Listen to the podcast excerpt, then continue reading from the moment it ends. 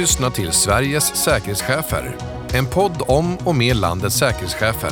För alla som brinner för säkerhet och trygghet. Podden produceras av Företagsuniversitetet i samarbete med branschtidningen Aktuell Säkerhet samt nätverken Secnet och Qnet. Hörni, välkomna tillbaka till podden Sveriges säkerhetschefer. Jag heter, som ni vet vid det här laget, Lotta Eriksson och jag har ju förmånen att en gång om året vara med och utse årets säkerhetsprofil på Säkerhetsskalan. I oktober 2023 fick Melina Melin, som är säkerhetschef på Södertälje sjukhus, ta emot utmärkelsen. Hon var med här i podden i det tredje avsnittet 2021 och nu återvänder vi faktiskt till Södertälje inte till sjukhuset utan till själva staden eller kommunen som har en relativt ny säkerhetschef sedan maj 2023, nämligen Emir Gazibegovic. Varmt välkommen! Stort tack! Känns det bra att sitta här? Jajamän. Det här är inte ovant för dig. Du är väl tämligen mediavan vid det här laget? Ja, vi har värmt upp en liveintervju i P4 i morse så att vi fortsätter i den banan. Ja, men precis. Och du har varit med både på Sveriges Television och poddar och tidningar och så. Ja, jag har fått lite mediaträning både i det här och det tidigare yrket. Ja, precis. Vad bra, vad skönt. Då ska nog det här gå bra ska du se. Men om vi börjar med den enkla frågan då. Vem är Emir? Uh, ja, 42 år gammal, gift, bor i Stockholms innerstad. Ja, privat en, en lång tränings tävlingsbakgrund. Uh, någonstans började med simning. Som, uh, och någonstans, det har jag tagit vidare. Mm efter simningen så vart det väl med lite kampsport och sen har det blivit fortsatt eh, löpträning och gym och de, de delarna. I den banan. Ja. Men berätta lite om din bakgrund. Nej, men, eh, jag kom till Sverige när, när jag, var, jag skulle fylla 11 år. Eh, kommer från eh, kriget i Bosnien. Eh, vi flydde ju med, med mina föräldrar och bror och det är, det är den släkten jag har mm -hmm. i Sverige. Eh, all annan släkt är faktiskt kvar i, i Bosnien. Och vi kom till eh, Stockholm. Det var lite Ja, men det var lite lotteri. Mm. Det var ju mer morsan som eh, vann i den debatten. Pappa ville ju mer till eh, Tyskland, för Jaha. där hade han kopplingar i, i jobbet. Han var optiker.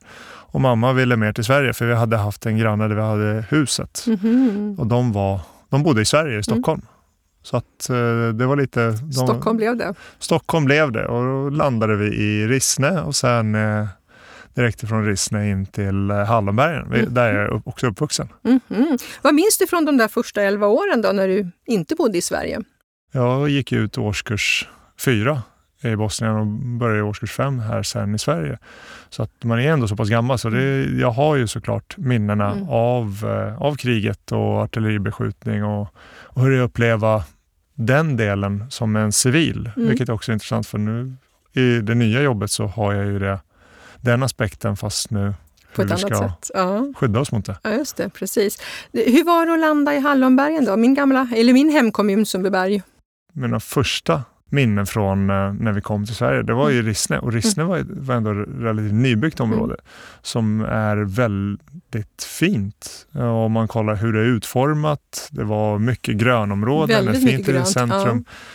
Med mycket umgängesytor med plaskis och annat av förskolor. Ett välutbyggt område mm. på så sätt. Mm. Eh, vilket var... Ja, men det, det man kommer från direkt från ett krig och en mm. artilleribeskjutning. Det blir enorma kontraster.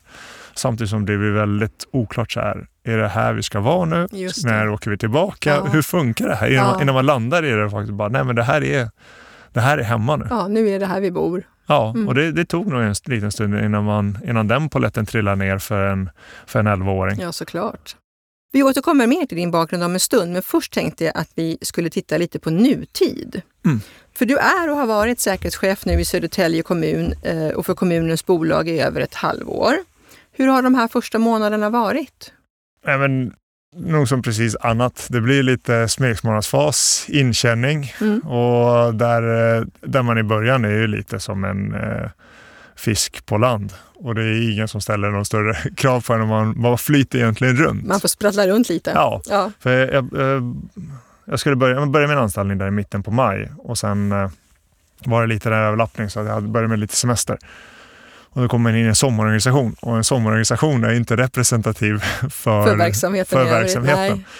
Så att eh, det gav en viss tid att börja känna in och det var länge sedan jag var ny på jobbet. Mm. För att om, om man kollar där man var tidigare, även om man kan ha bytt ett uppdrag, så kunde man den verksamhet. Ja, och man hade bekanta och kompisar och sådär. Mm. Precis, mm. och nu kommer du helt plötsligt in och du är helt ny Aha. på alla delar, för, förutom så självklart den erfarenhet du har med dig. Mm.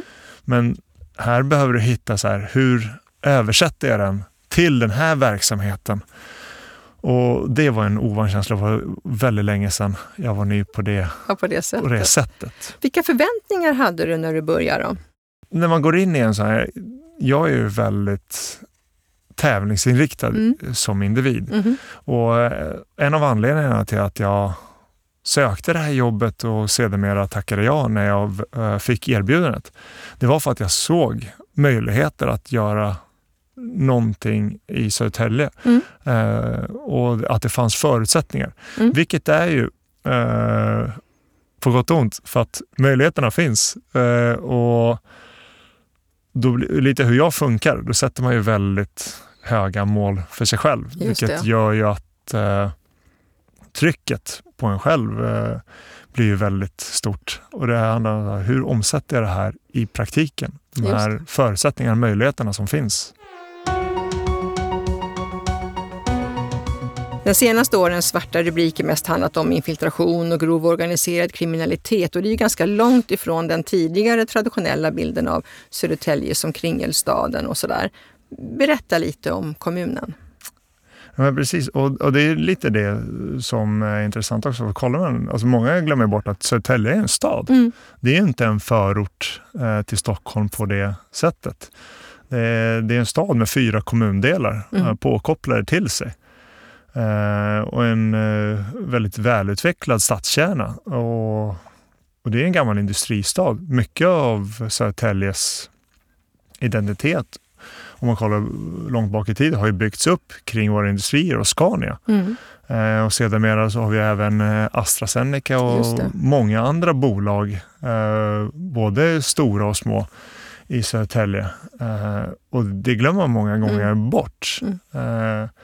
Södertälje och också genom våra bolag har vi Södertälje hamn och kollar man ju Södertälje som knutpunkt står ju för cirka 10 procent av Sveriges eh, import och export. Wow. Mm. Så att eh, man glömmer många gånger mm. bort vad, vad Södertälje har för en geografisk eh, och även strategisk punkt mm. för mm. Sverige som land. Mm. Mm.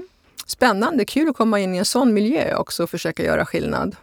Ja, men det är och det är lite det som lockar också. Att Södertälje är ju väldigt intressant på mm. så många sätt.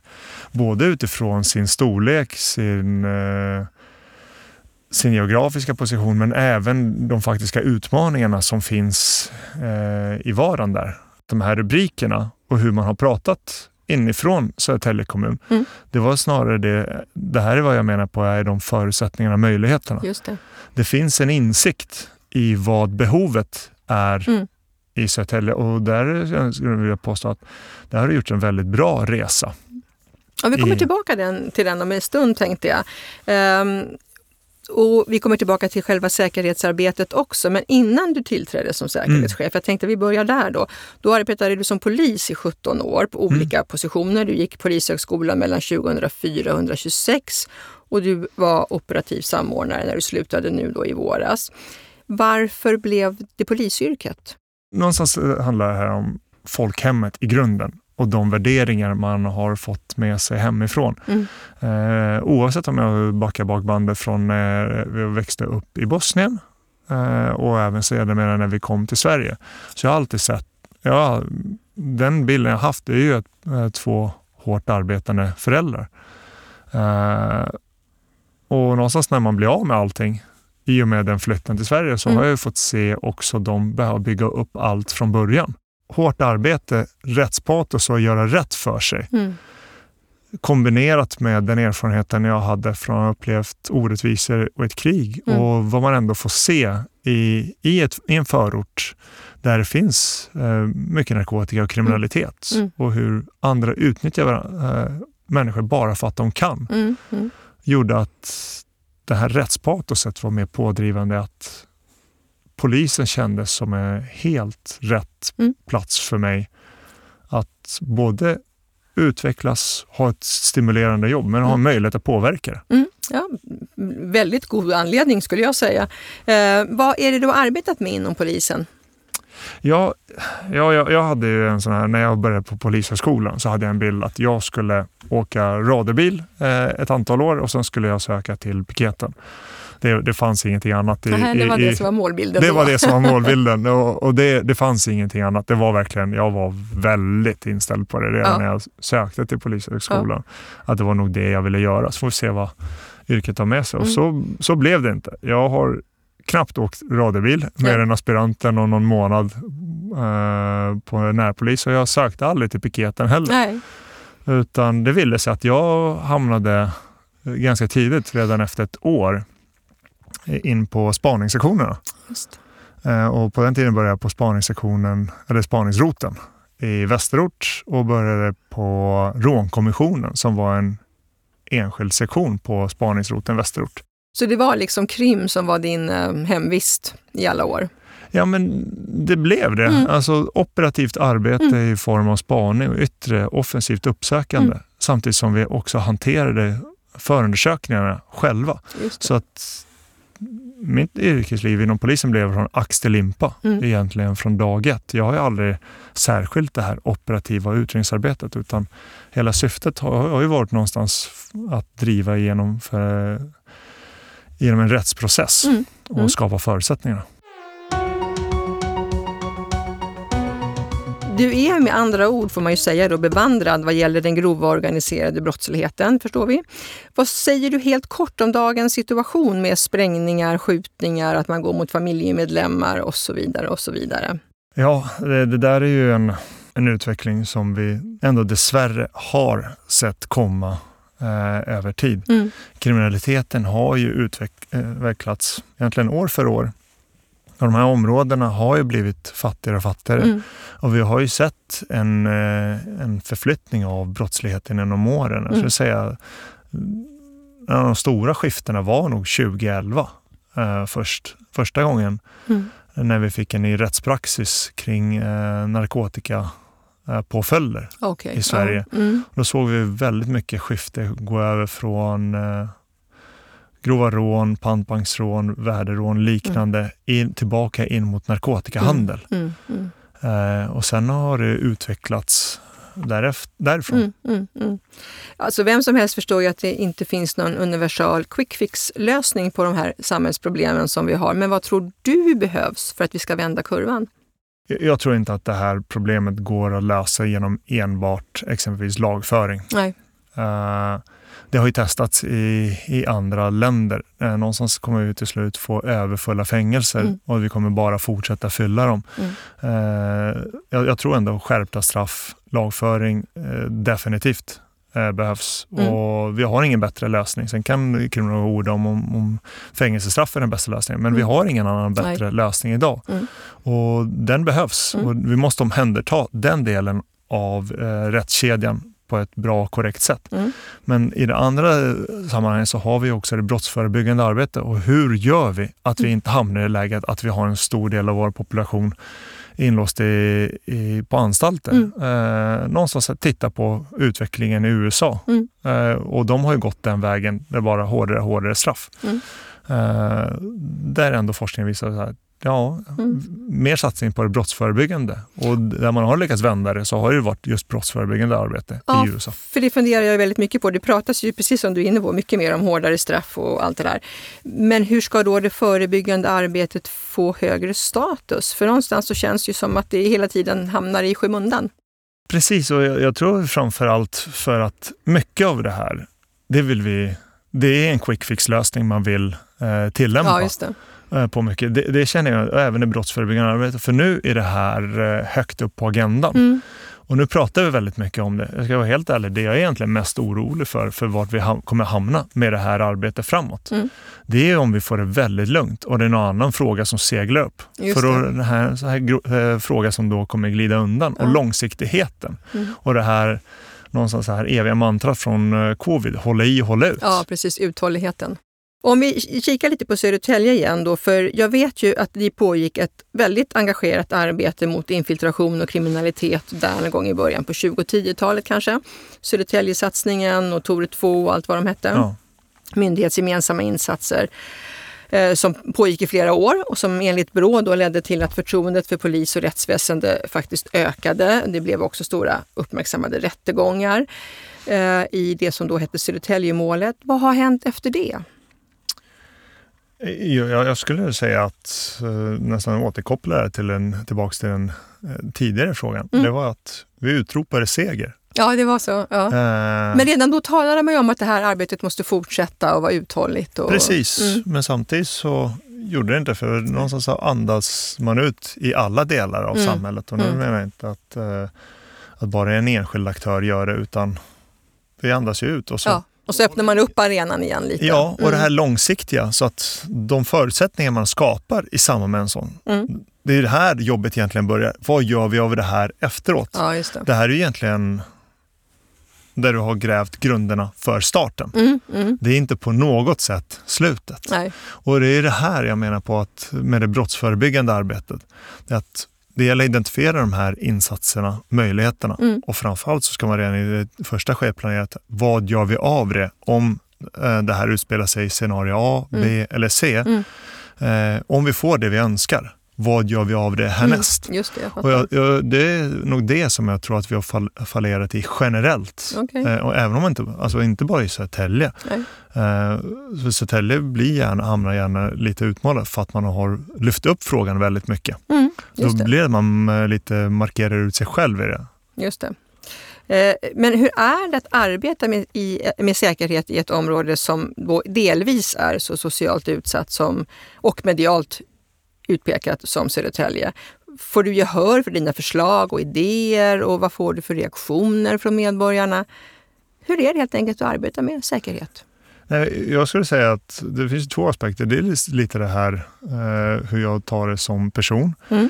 Eh, I och med att det är lite mer eh, det är ett högre tryck medialt. Mm. Med, med, eh, då har man mer ögon på sig. På så sätt så blir det andra krav. Mm, jag mm. gillar ändå att jobba i en sån miljö ja. där det helt finns, det finns krav att svara upp mot. Mm, eh, mm. det sporrar mig. Mm. Eh, I den andra delen skulle jag säga ja, absolut. För det var en av anledningarna till att eh, jag sökte och sedermera tackade ja till jobbet när jag var erbjuden. Mm. Just för att jag trodde att förutsättningarna fanns och att jag skulle få gehör för eh, mina idéer. Mm. Och det tycker jag ändå att jag har fått, för mm. det var ju lite det som jag nämnde i början. Södertälje har ju gjort den här eh, kulturresan, mm. eh, väldigt svår del av en resa. Mm. Alltså säga så här, det här är viktigt, det här är det här är någonting vi behöver jobba med. Och framförallt för att lyfta skynket och inte försöka sopa undan det här problemet Nej. under mattan. Nej. Och då blir det också medialt uppmärksammat såklart när man lyfter på stenarna. Ja men precis, mm. för det är inte så många kommuner eh, eller organisationer som går ut och berättar om så det här är det här är vår utmaning, det här är problematiken. Då blir det ganska lätt att säga så här, oj, oh, vad, vad illa ja, det är ja, här. Ja, verkligen. Precis, eh, och jag skulle inte säga att i, i vissa sammanhang, absolut, så sticker, sticker Södertälje ut mot eh, de flesta andra mm. områden. Men sen i, i en hel del annat så är det inte annorlunda mot vad någon annan kommun, Nej. Eh, stadsdel är heller.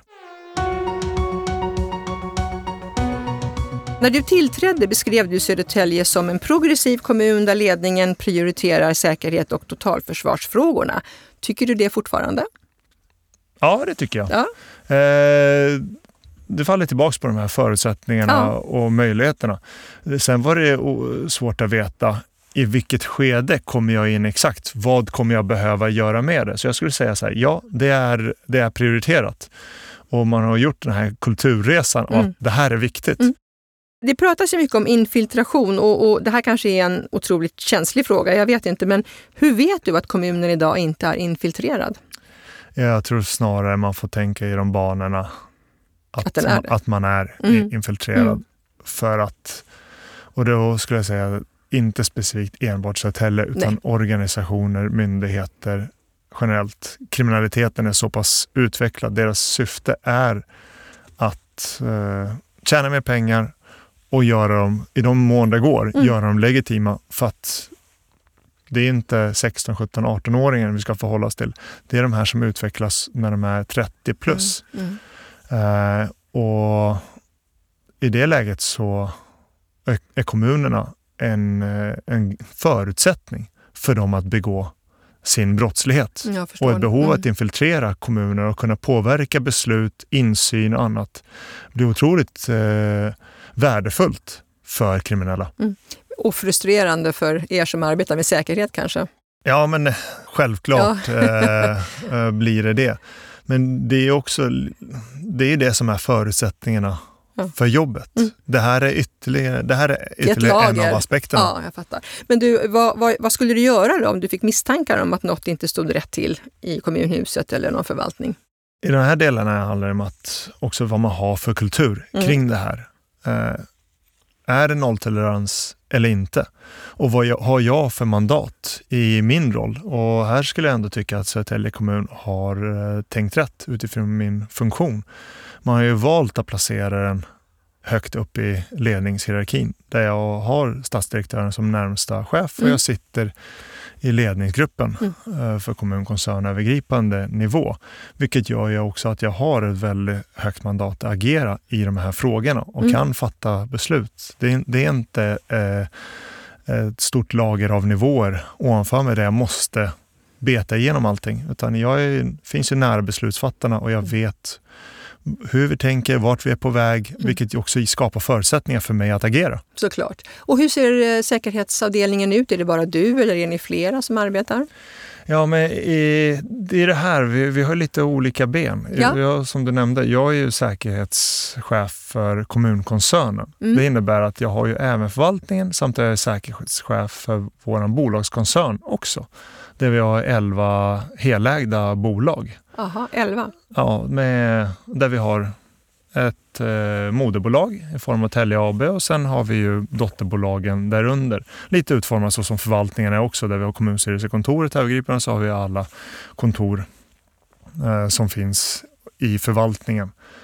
Och eh, där är jag också säkerhetsskyddschef mm, mm. för mm. förvaltningen. Mm. Så att jag har ju säkerhetsavdelningen mm. som är direkt under förvaltningen mm. och där idag har jag eh, nio medarbetare som jag jobbar med. Där alla jobbar med, på strategisk nivå. Okay. Där man egentligen skulle kunna dela upp det i två ben. Eh, brottsförebyggande, trygghet mm. och civil beredskap i det andra benet. Det. Och sen har vi ju säkerhetssamordnare på våra bolag mm -hmm. som jag jobbar mot i, i, min tur. Men de lyder ju under bolagen så jag har inte personalansvar eh, för dem. Men jag jobbar tillsammans med dem mm. och håller ihop så att vi har en, en enhetlig linje. Mycket av det här handlar om att skapa en, en organisation, en struktur och en långsiktighet och förankring i organisationen. att Det här jobbar vi med för att det innebär det här. Mm och så här ska vi nå dit. Så att mycket är ju ett långsiktigt strategiskt arbete mm. och, och, och, sätta de grunderna och framförallt inte göra det individbundet. Utan hur skapar förutsättningar för att den dagen någon slutar, mm. Mm. Att det här inte stannar upp. Nej, precis. Vilket är ett ganska klassiskt problem egentligen. Mm. Men du, vi var inne på att du själv är uppvuxen i ett socialt utsatt område. Har du nytta av dina erfarenheter därifrån idag i ditt nuvarande arbete?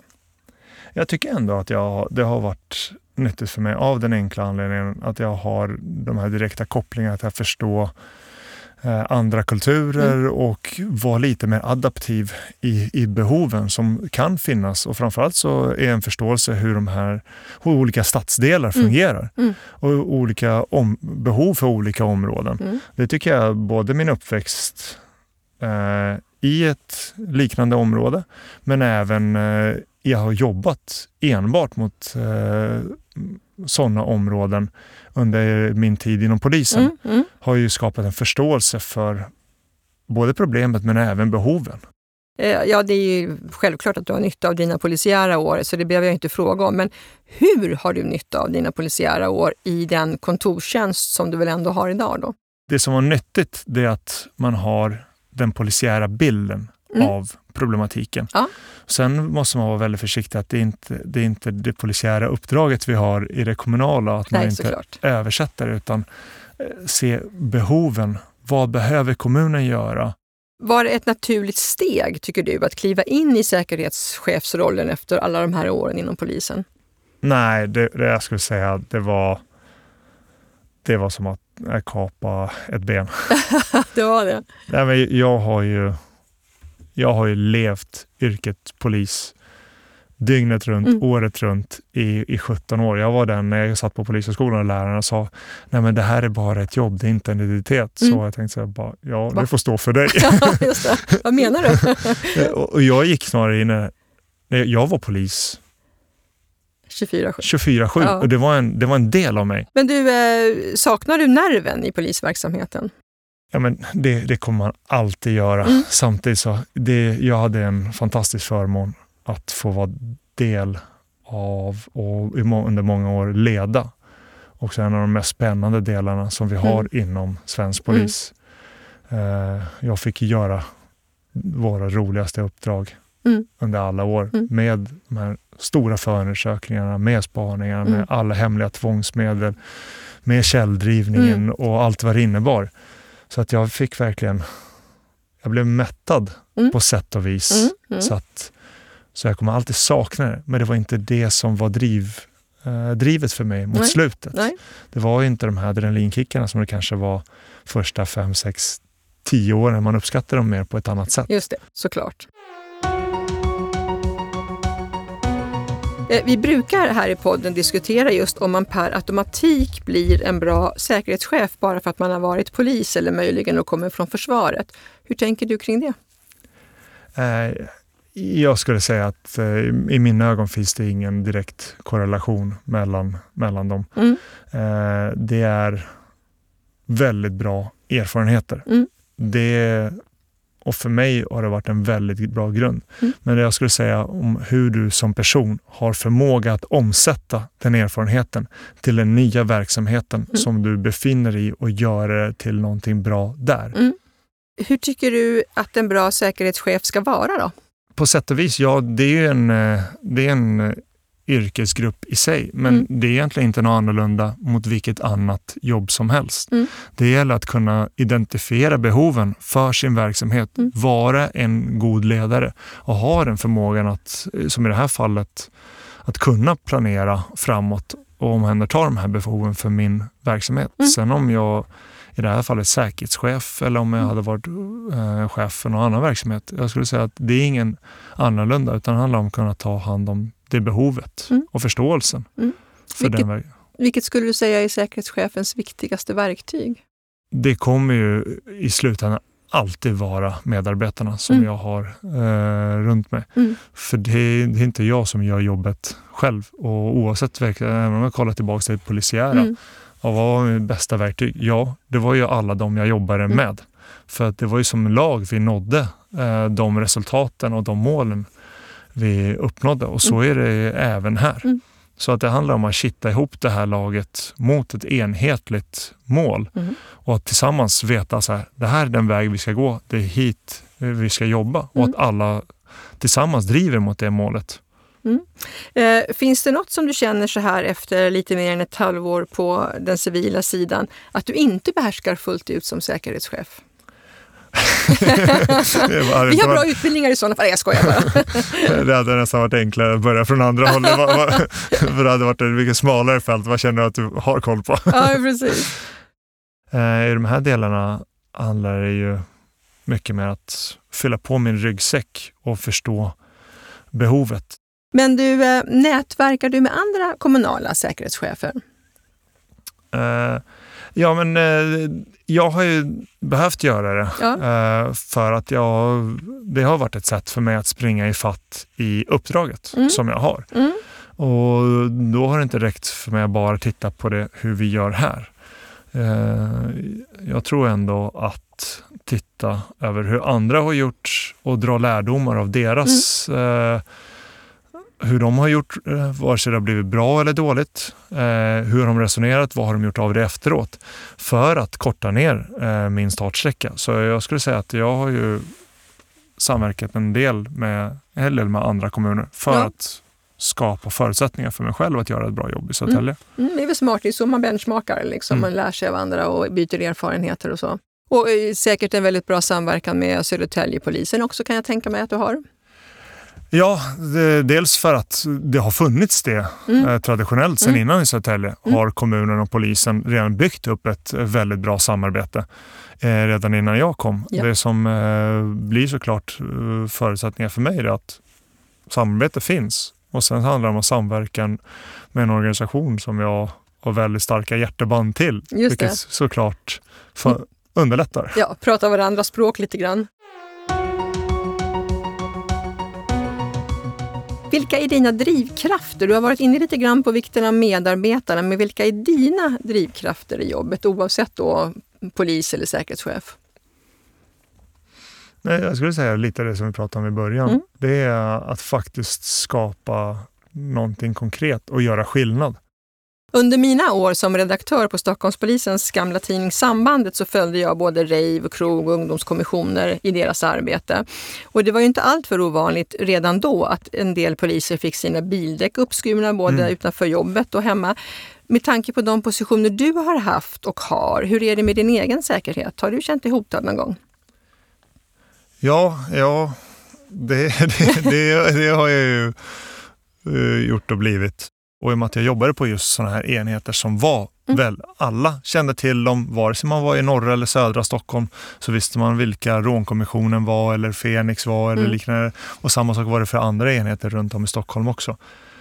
Vilket gör ju att då löper det ju en större risk att någon individ mållåser på dig. Så mm. ja, jag har kommit hem och det har suttit tungt kriminella och väntat på mig. Eh, jag har haft eh, underrättelse med så vad vi vet pengar på mig vid olika tillfällen. Hur hanterar man, man det? Ung och dum och, och, och lever polisyrket dygnet runt. Ja.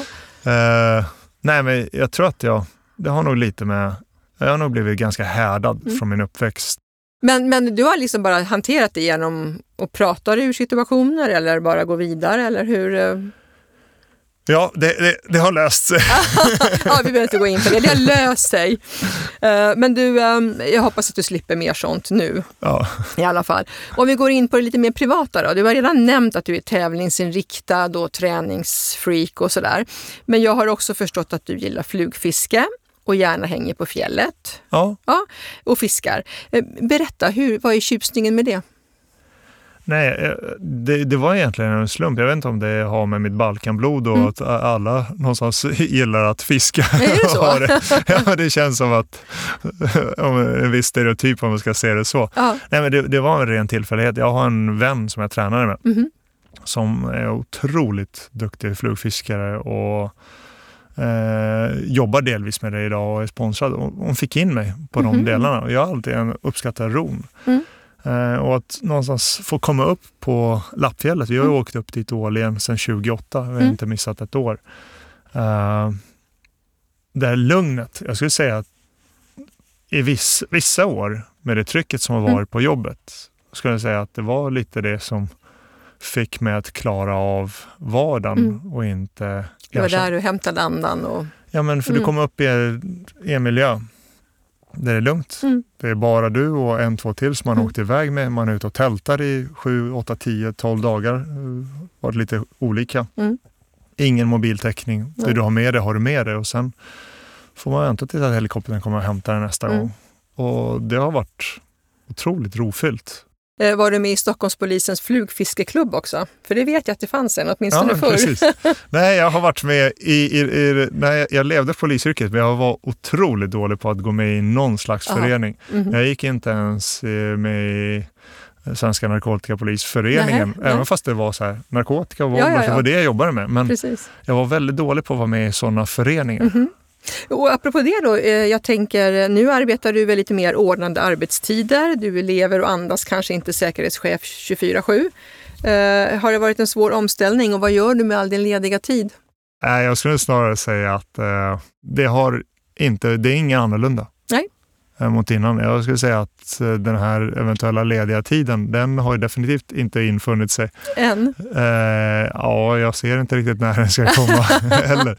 Eh, det, det, har varit ett eh, fullt sjå i det här uppdraget. Jag mm. skulle mm. säga att jag nästan till lever det här uppdraget på samma sätt som mm -hmm. jag gjorde. Även fast det inte det blir att jag blir uppringd när vi har stora insatser på gång, när man behöver fatta sådana beslut. Nej. Men man har, eh, det är väldigt stora frågor på mm. sätt och vis. För att, om man kollar vad är brottsförebyggande arbete? Mm. Och det tycker jag har varit en ganska intressant fråga att ställa. För mig handlar det mer om brottsförebyggande arbete. Det är i grunden mm. en samhällsförändring. Du ställde frågan själv, vad är brottsförebyggande arbete? Då har du pintat ner det på ett papper? Ja, i och med den här eh, nya lagen för kommunerna att eh, skapa ett brottsförebyggande arbete mm. så är det precis det vi håller på att arbeta med nu. Mm. Ska, eh, vi håller på att sätta helt nya styrsystem för det, för hur vi ska jobba, vad innebär det, hur införlivar vi det i organisationen, hur tar man fram också en läge och framförallt vad gör man av den när vi har tagit fram den och omsätter den till verklighet. Mm. Men precis, och, mm. och, det är hur det ska träffa hela verksamheten och, och verkligen den förankringen. Så att eh, om man kollar de övergripande mm. målen, det är snarare så här, vad är vår problembild mm. som lägesbilden kommer visa? Jag tror snarare den kommer påvisa behov av exempelvis utanförskap, Just det. tystnadskultur, mm. barn och ungdomar i brottslighet. Eh, någonstans hela den här assimileringen, att det är de delarna snarare vi kommer behöva. Och då är det vad jag menar, tillbaka till den här samhällsförändringen. Mm.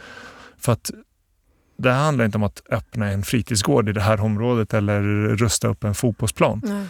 Det, det, är inte det som kommer göra att, vi, att det gör en skillnad. Sen gör det en skillnad i vardagen. För det skapar såklart stolthet mm. för det egna området och en, och en trygghet. Mm. Det, det ger andra förutsättningar. Men det löser inte hela problemet. Du, eh, tiden går otroligt fort när man har roligt och tiden rinner ifrån oss nu så vi ska strax avsluta. Eh, en fråga som alltid är lite spännande är ju förstås, har du någon förebild och i så fall vem? Ja, det där är ju en väldigt, både en rolig och, och svår mm. eh, fråga. Om jag kollar lite hur jag har arbetat allt genom åren så har jag identifierat styrkor hos individer. Mm. Det är så här, den är väldigt eh, bra, om jag skulle kolla tillbaka till vissa i det polisiära. Mm. Den var väldigt duktig på förhör. Mm. Den var duktig på källdrivning. Och då hämtar jag, hur gjorde de det? Hur mm. omsätter jag det till det här? Mm. Och I det här fallet handlar det mer så här, hur den är otroligt duktig på att, hur man eh, förmedlar ett uppdrag. Mm. Den är väldigt duktig på att skapa struktur. Mm. Och så jag har snarare tittat, hittat styrkor mm. hos individer runt mig mm. Mm. och försökt plocka russinen ur kakan medan jag har försökt emulera en individ. Kanske det är du som blir förebilden då? Det, man kan hoppas att man eh, kan bli det en ja. dag. Tack så jättemycket Emil. Det har varit otroligt intressant att ha dig här. Och jag vill verkligen skicka med ett stort och varmt lycka till med säkerhets och trygghetsarbetet i Södertälje. Jag känner många personer som bor där och som jag bryr mig väldigt mycket om, så ta hand om dem efter bästa förmåga. Tack för att du kom hit idag. Tack för att jag fick vara med. Och tack alla ni som har lyssnat. Vi hörs igen 2024. Gott nytt år! Du har lyssnat till Sveriges säkerhetschefer en podd om och med landets säkerhetschefer. Podden produceras av Företagsuniversitetet i samarbete med Aktuell Säkerhet samt Secnet och Qnet.